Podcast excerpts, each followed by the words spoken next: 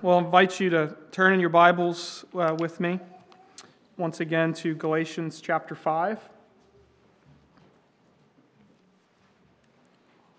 Galatians 5, verses uh, 16 through 26 again. We looked at this passage last week in terms of the whole picture, and today we are going to uh, begin looking at the fruit of the Spirit.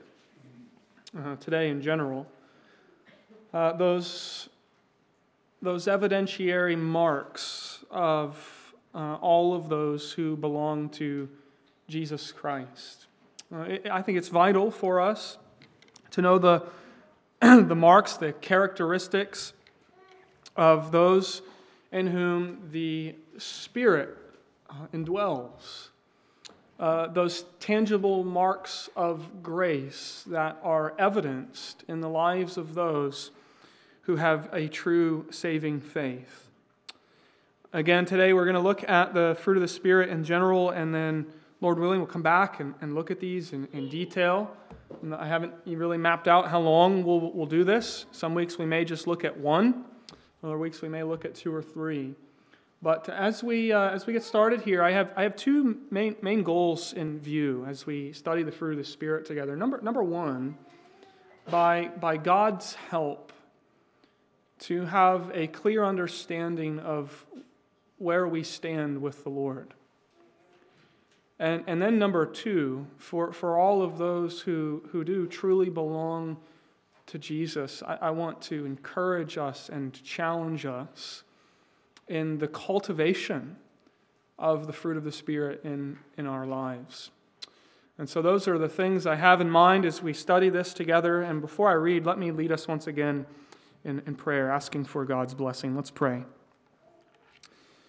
Uh, Lord, we have, uh, we have reached the very heart, the very center of our worship service, the time in which your word is opened before us and the living God addresses the people of God.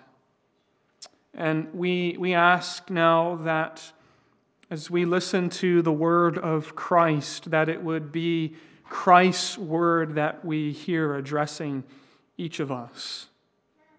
We ask that the Holy Spirit would come and work in the way that He does to, to teach and instruct and to challenge and to convert and to conform and to bless us according to your word. Would you do that work? For we ask it all in Jesus' name. Amen. Uh, Galatians chapter 5, beginning in verse 16. But I say, walk by the Spirit, and you will not gratify the desires of the flesh. For the desires of the flesh are against the Spirit, and the desires of the Spirit are against the flesh. For these are opposed to each other to keep you from doing the things you want to do. But if you are led by the Spirit, you are not under the law. Now, the works of the flesh are evident sexual immorality, impurity, sensuality, idolatry, sorcery, enmity, strife, jealousy, fits of anger, rivalries, dissensions, divisions, envy, drunkenness, orgies, and things like these. I warn you, as I warned you before, that those who do such things will not inherit the kingdom of God. But the fruit of the Spirit is love, joy, peace, patience, kindness, goodness, faithfulness, gentleness, self control. Against such things there is no law. And those who belong to Christ Jesus have crucified the flesh with its passions and desires. If we live by the Spirit, let us also keep in step with the Spirit. Let us not become conceited, provoking one another, envying one another. I want to remind you of words of Jesus in the Gospel of Luke. You remember Jesus says that a bad tree cannot bear good fruit, and a good tree cannot bear bad fruit. A tree is known by its fruit. Now, what Jesus is saying there, and I think what Paul is saying here in Galatians chapter 5 is, is very simply this that what you are and what you do is far infinitely more important than merely what you say. Uh, I think we'll see that as we look at this passage together. It is one thing to say that you are a born again, spirit indwelled, heaven bound child of God. And it is another thing altogether to, by our lives and character, to show that what we say about our trust in the Lord Jesus Christ is, in fact, sincere and real and heartfelt. Here in Galatians 5, Paul, you see, he contrasted these two lists the work of the flesh and the fruit of the Spirit. Two, two lists which we can use to examine our own hearts and our own lives. Lists which I think help us discern whether we are truly in Christ, for, forgiven sinners, children of the living God, the Spirit indwelled people of God, or whether because our own lives betray us as such, we are those who yet remain outside of the Lord Jesus Christ. So today I want us to, to look in, in general terms at the fruit of the Spirit. And, and I invite you to come along with me as we do this by considering six statements about the fruit of the Spirit. Here's the first one, just to get us started thinking about this. The, the Holy Spirit indwells believers. That is the great reality. That is the great presupposition. That, that is the great assumption of the Apostle Paul as he speaks here about the fruit of the Spirit, that the Spirit dwells in the hearts of believers, that, that believers are indwelt by the Spirit of God. Now, we've already seen this in Galatians, back, in, back in chapter 4, Paul said, Because you are sons, God has sent the Spirit of His Son to dwell in your hearts. Now, that's, a, that's an incredible title of the Holy Spirit when you pause and you think about it. He is the, the Spirit of the Son, the Spirit of Christ, the constant companion and uh, minister to our Lord Jesus Christ throughout his earthly ministry. So it shouldn't, it shouldn't surprise us that the fruit of the Spirit describes nothing less than the moral glory and the moral beauty of our Lord and Savior Jesus Christ. And therefore, I think one of the ways to, we, we ought to think about the fruit of the Spirit is, is the Holy Spirit, the Spirit of the Son, the Spirit of Christ coming into our lives in order to reduplicate the moral beauty of Jesus Christ in order to remodel our lives that we might reflect something of the moral character of our Savior.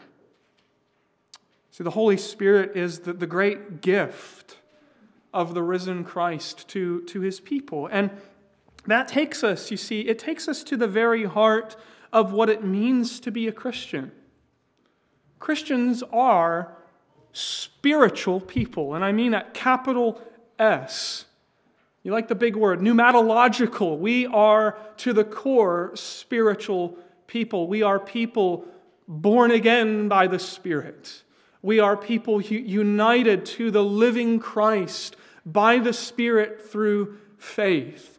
We, we are people indwelled by the Spirit of the Son, and we are people who are being conformed by the Spirit to the likeness of Jesus Christ.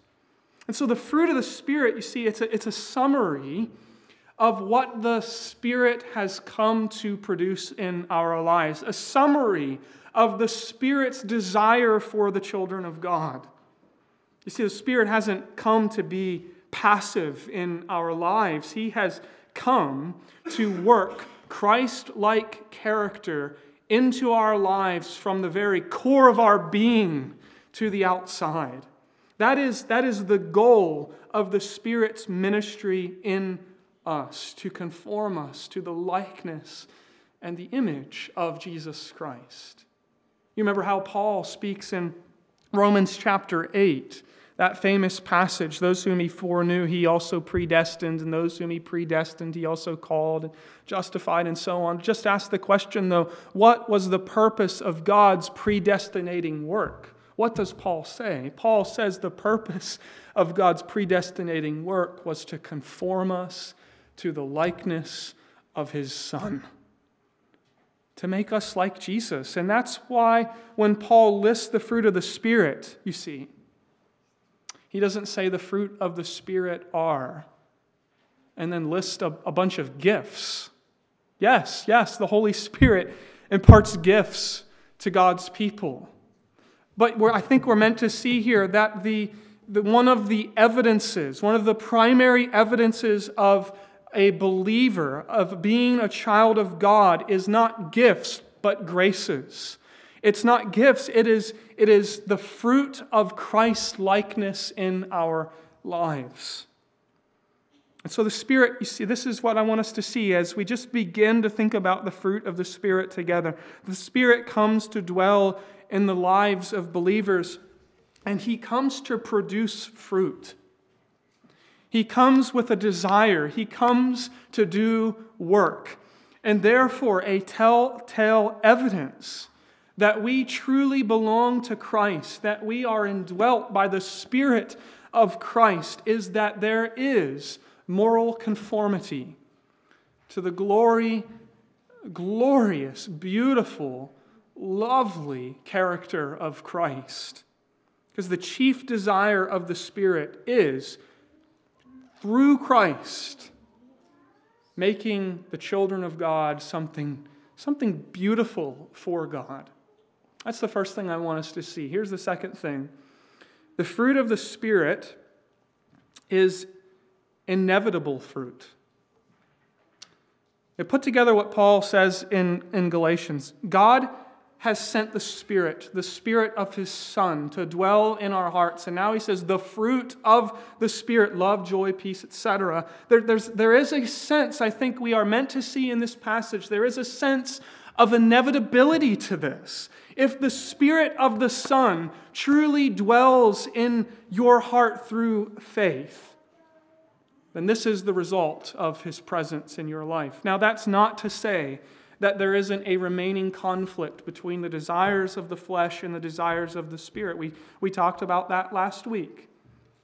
But if the Spirit of God lives in you and his goal, his aim, is to make you more like Jesus, I want you to see as we think about the fruit of the Spirit, believers should take some encouragement here because this means the Holy Spirit comes into your life to transform you from the inside out.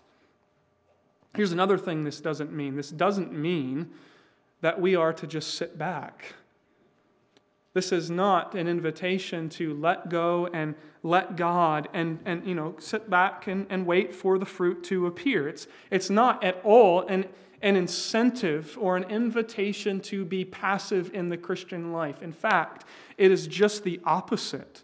It is the greatest possible encouragement for activity in the Christian life. You remember how Paul describes this very dynamic in the Christian life in Philippians 2. Work out your salvation with fear and trembling, for it is God who is at work in you. You see what Paul is doing there?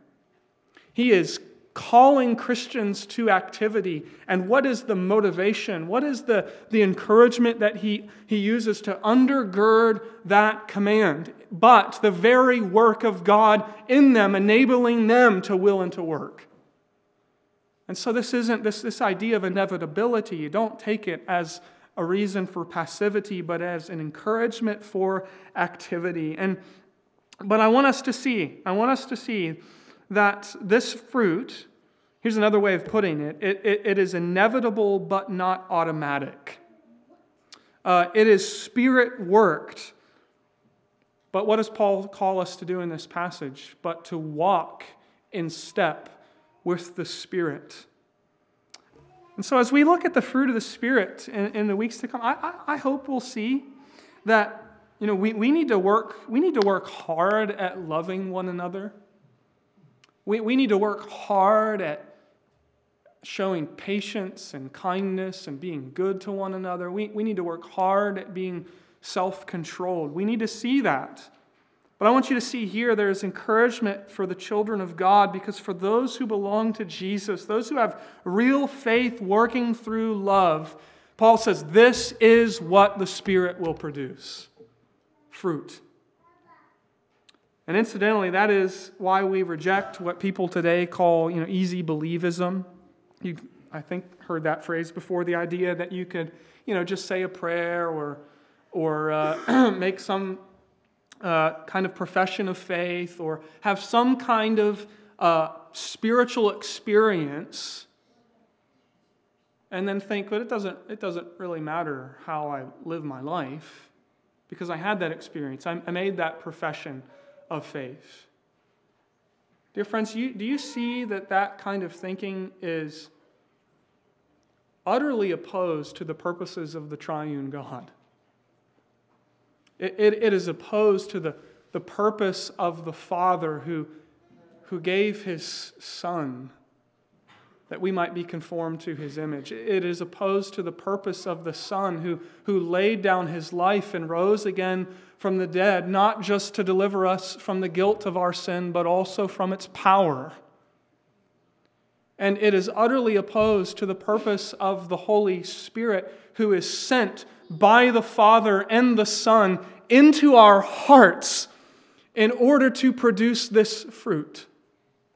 Now, of course, the purposes of God are, are, are one. The will of God is one. The triune God is united in this purpose to conform the children of God to the likeness of Jesus Christ. So, this easy believism that is running rampant in the American church today is utterly opposed to the grace of God in the gospel because you see, what has Galatians taught us?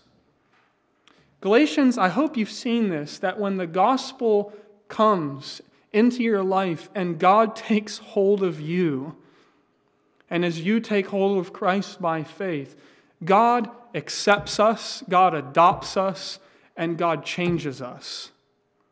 And all of those are the result of God's saving and redeeming work through our, through our Lord Jesus Christ. So it is impossible, impossible to persistently live an unchanged life if you belong to Jesus Christ and the Spirit of God lives in you.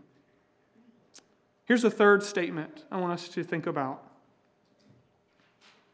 Uh, the fruit of the Spirit, emphasize that word of, the fruit of the Spirit means God gets all the glory for the fruit.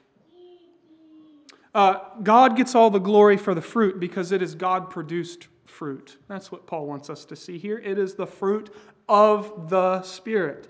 If there is anything good in a believer's life, it is due to the grace of God. It is due to the saving merits of Christ and the, the work of the Holy Spirit. I love the way the Heidelberg Catechism puts it. It says, Christ, having redeemed us, renews us by his Holy Spirit. You see, anything good in us, my friends, is, is, is from God. Any growth, any progress, any fruit in the Christian life we see comes foundationally and fundamentally from the work of the Spirit in the life and the heart of the believer. You know, Paul has that famous question what do you have, have that you did not receive? And that applies to our sanctification, brothers and sisters. What do we have that we did not receive? It's all, it's all of grace. And that's why, by the way, that one of the most fitting characteristics of a Christian, what is it? It's, it's humility. One of the most fitting marks of a Christian is humility because it is, it is the heartfelt recognition that all we are and all we have is from God. It is the heartfelt recognition that any growth in grace is the result of the Spirit of Christ at work in my life. And so We as Christians can't go around patting ourselves on the back and saying, My, look, look at me, look at the progress I've made.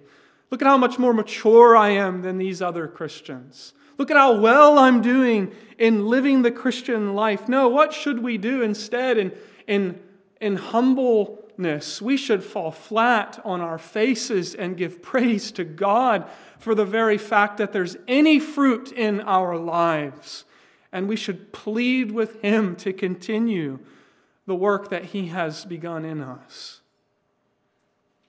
But you see, if, if humility is one of the most fitting virtues of the Christian life, that also means that one of the most unfitting marks of the Christian life is pride. The most unfitting marks of the Christian life is pride. It's, it's not only wicked, it's utterly absurd. Understand that? It is utterly absurd to the Christian gospel to be prideful because if there is anything in you that extols the Lord Jesus Christ, it is the fruit of the Spirit's work in your life. And so this little, this little phrase, the fruit of the Spirit, reminds us that God gets all the glory, and it puts God in his proper place because it is God produced fruit. And without the Spirit, my friends, there wouldn't be any fruit at all. A fourth statement uh, the fruit of the Spirit is distinguishable but inseparable fruit. Fruit of the Spirit is distinguishable but inseparable fruit. This will take a little bit to understand, I think, but let's try to get this together. You know, Paul does something really interesting here. Paul speaks about the fruit of the Spirit, not the fruits of the Spirit. Now, that should, um, I mean, that should, uh, that should surprise us because Paul has just talked about the works of the flesh. So we might anticipate him saying the fruits of the Spirit. But he doesn't say that. He uses a singular word, a collective word, but a single word. And then he goes on to list several different uh, virtues, Christian graces. So the question is, why does Paul do that? And I think, I think it's this Paul wants us to see that these fruit always go together. They are inseparable. And another word we might use is they are interdependent. This isn't, uh, uh, when I was in seminary, I, I worked at uh, Shop and Save in the produce section, and they had me make fruit baskets. You know, this isn't, this isn't a fruit basket of, of uh, Christian virtues where we can go and say, I'll, I'll take a little bit of, you know, I'll take some love and I'll take some, uh, some patience and some gentleness, and I'll leave the rest. No, we can't, we can't do that. Paul is saying is that these, these qualities are not qualities you can, you, can, you can pick and choose because while you can distinguish them, they hang together. They are, they are inseparable. You really can't have one without the others, Paul is telling us. Let's just try to think of a couple practical examples to try to illustrate this. Here's one that came to my mind. You, you, can't, have, you can't have real self control without joy. You understand, some of, some of you are going after things that you shouldn't be going after. Some of you are pursuing idols. Some of you are pursuing things that you shouldn't be pursuing. And I think at the heart of it is you lack joy. And, and you're seeking joy in those things where joy cannot be found. It's one example of how these two things go together. Here's, here's another one. Think, think, about, think about gentleness and faithfulness. How do those two hang together?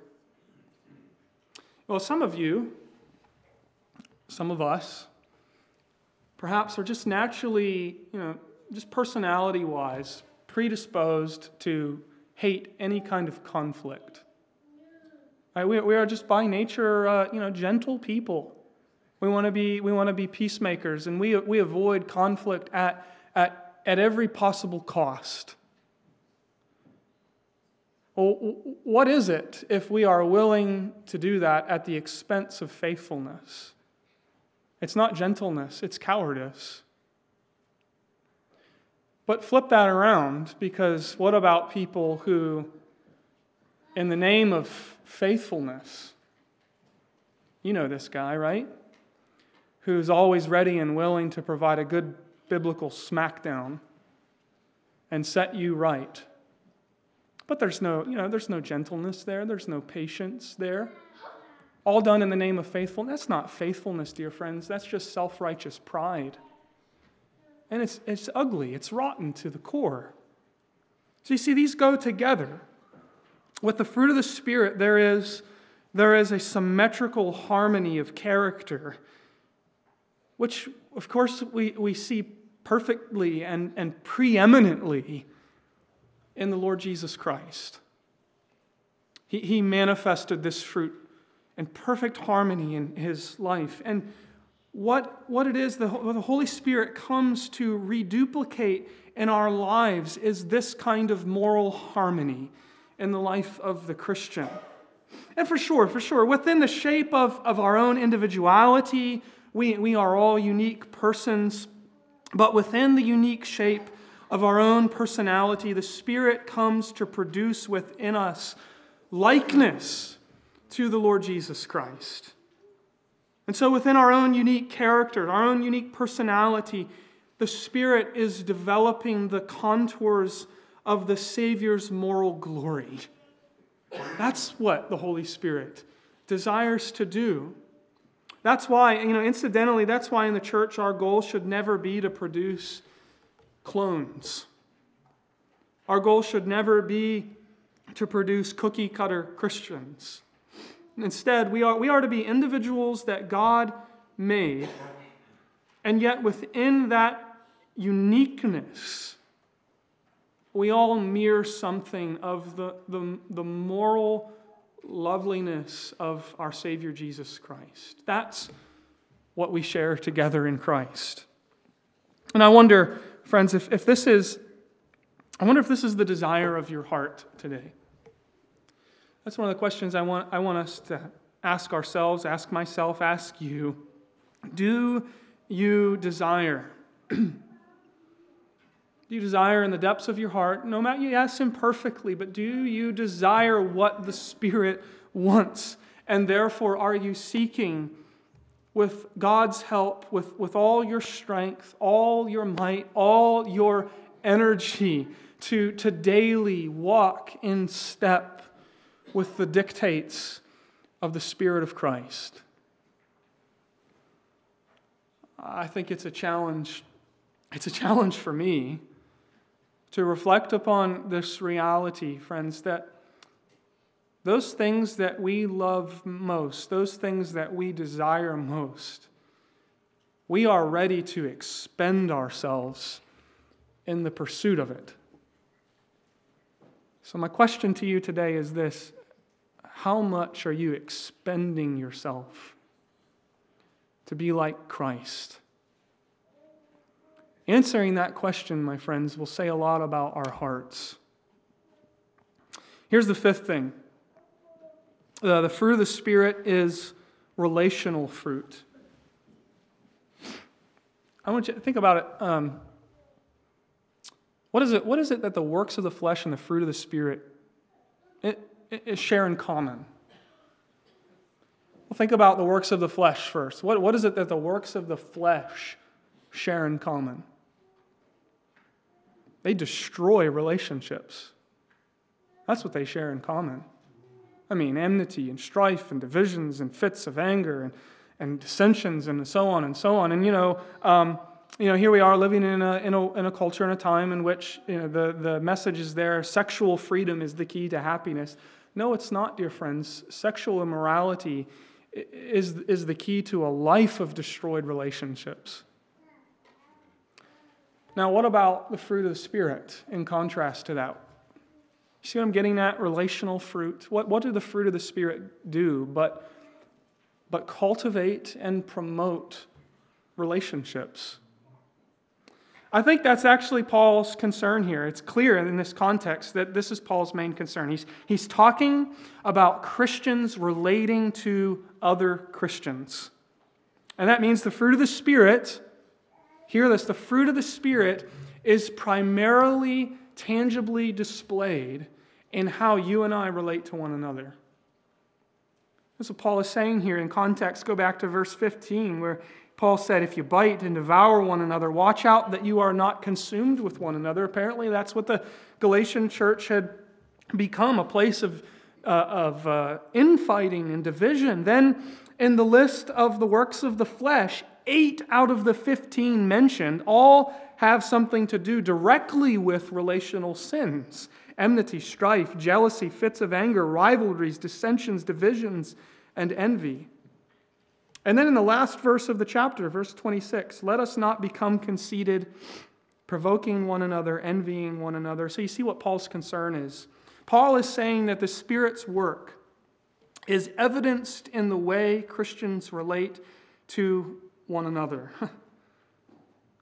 he's, he's saying to people who are biting and devouring one another, who are provoking one another to envy and anger, that brothers, brothers and sisters, enmity and strife and, and fits of anger, these aren't the products of the Spirit. These aren't the fruit of the Spirit. That, that fruit, that, those works of the flesh stand in opposition to the fruit of the Spirit.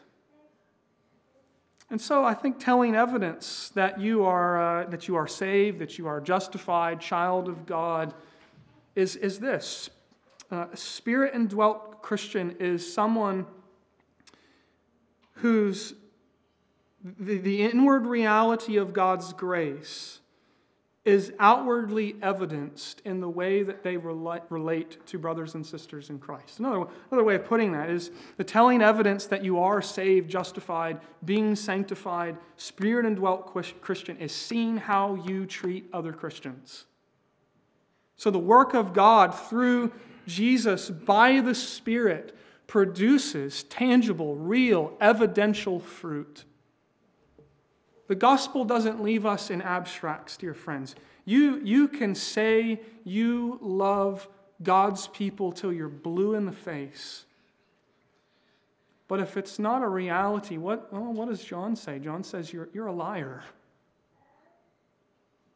So, the practical test that we truly are the children of God is, is that we love one another in Christ, that we, that we bear with one another, that we, that we are patient with one another and, and gentle with one another. We rejoice with one another. We're kind and, and we seek to do good to one another. Paul says this is the fruit of a lively and saving faith.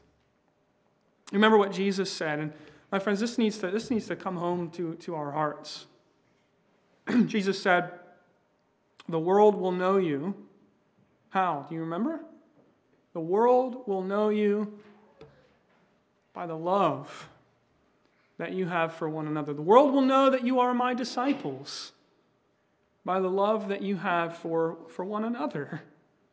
So, because of God's grace, people ought to see transformed relationships. They ought to see an entirely different world when they see Christians living together. Relationships marked by, by grace, relationships not marked by pride and envy and infighting and self promotion, self preservation, pride, and all of the rest, insisting on one's own way. What's this passage say? No, when, Christian, when people, the world looks at Christians relating to one another, they ought to see relationships marked out by love. So you can have you can have all the orthodox doctrine in the world. You can talk about theology from sunrise to sunset. You can have the most articulate confession of faith. You can be the most reformed church in an area. And if you do not have the fruit of the Spirit, we're nothing more than a clanging cymbal, is what Paul is saying. A test, therefore, again, a test of a true and lively faith that unites you to Jesus is, is not merely what you say or what you know. The test of the Spirit's presence is that when you look at people and you look at, at your relationships, what you see is, is the fruit of the Spirit. The evidence that you, you are a child of God, believer in Christ, indwelled by the Spirit, is, is it's not that you, you, know, you come to church, you read your Bible every day, you, you follow some habits of the faith. No. The real evidence, my friends, is that you live and you look like Jesus Christ. A Christian is not simply a walking textbook filled with new ideas. A Christian is someone who is being transformed by the Spirit into the likeness of Jesus Christ. And all that doctrine is absolutely worthless unless that is a reality in your life. So let me ask us these couple of questions. Would people, would people see from our lives and our fellowship that we are the spirit indwelt children of the living God. They see testimony of that reality. Or may it never, may it never be true. Would they take offense hearing that you are a believer in Jesus Christ, expecting to go into the throne room of heaven? My friends, do our lives testify to the presence of the Spirit of Christ who has come to take our lives and mark it with the likeness of Christ? My prayer this week has been this that our lives would evidence this fruit more and more and more. You know what that would mean if, if that were the case? It, it would mean that the, the fellowship of the saints here at Trinity would become a more perfect picture of heaven upon earth. And my friends, that's what the fellowship of believers ought to be. It ought to be a microcosm, a picture, an anticipation of, of what it will be like one day to be in glory, to see relationships restored. And our witness, another consequence, our witness in this town, I think would be immeasurably empowered. Because our, our words and our lives would, would come together and form a concurrent flood and testify to the saving power of Jesus Christ. And finally, just very, very briefly here, I need to finish with this. Should have stopped at three or four, but we're doing all six. Here's the last one the fruit of the Spirit is imperfect fruit. My friends, it's imperfect because, because we're sinners. The conflict is still there between the desires of the flesh and the desires of the Spirit. Yes, the Spirit is at work, but we're still disformed and, and weak. You know, we can, we can see the fruit, but it's, it's often so small. That's true if we're all honest with ourselves. We, we don't produce perfect fruit because we remain imperfect trees. But here's what I want to leave you with. Let's, let's remember this that there, that there is a perfect tree that has produced perfect fruit. It's Jesus Jesus Christ. You know, today we see our, our remaining imperfection. I hope we are, we are driven not just to a deeper desire for a further work of the Spirit in our lives and a greater conformity to Christ, but a deeper appreciation and gratitude simply for the moral beauty and perfection of our Savior, Jesus Christ. He, he was a perfect tree loaded with the fruit of the Spirit and had nothing of the flesh. You look at his life in the Gospels, and the, you know, the fruit of the Spirit should, should beckon us, dear friends, to just come to Jesus Christ and bow down and worship. What a Christ this is! Full of love and joy and peace and patience and kindness and goodness and perfect, steadfast, unwavering faithfulness and tender gentleness and perfect poise and self control. That's the Jesus we see in the Gospels. Just read the Gospels and you see the fruit of the Spirit in his life in every scene. And so here's what I, where I want to end today.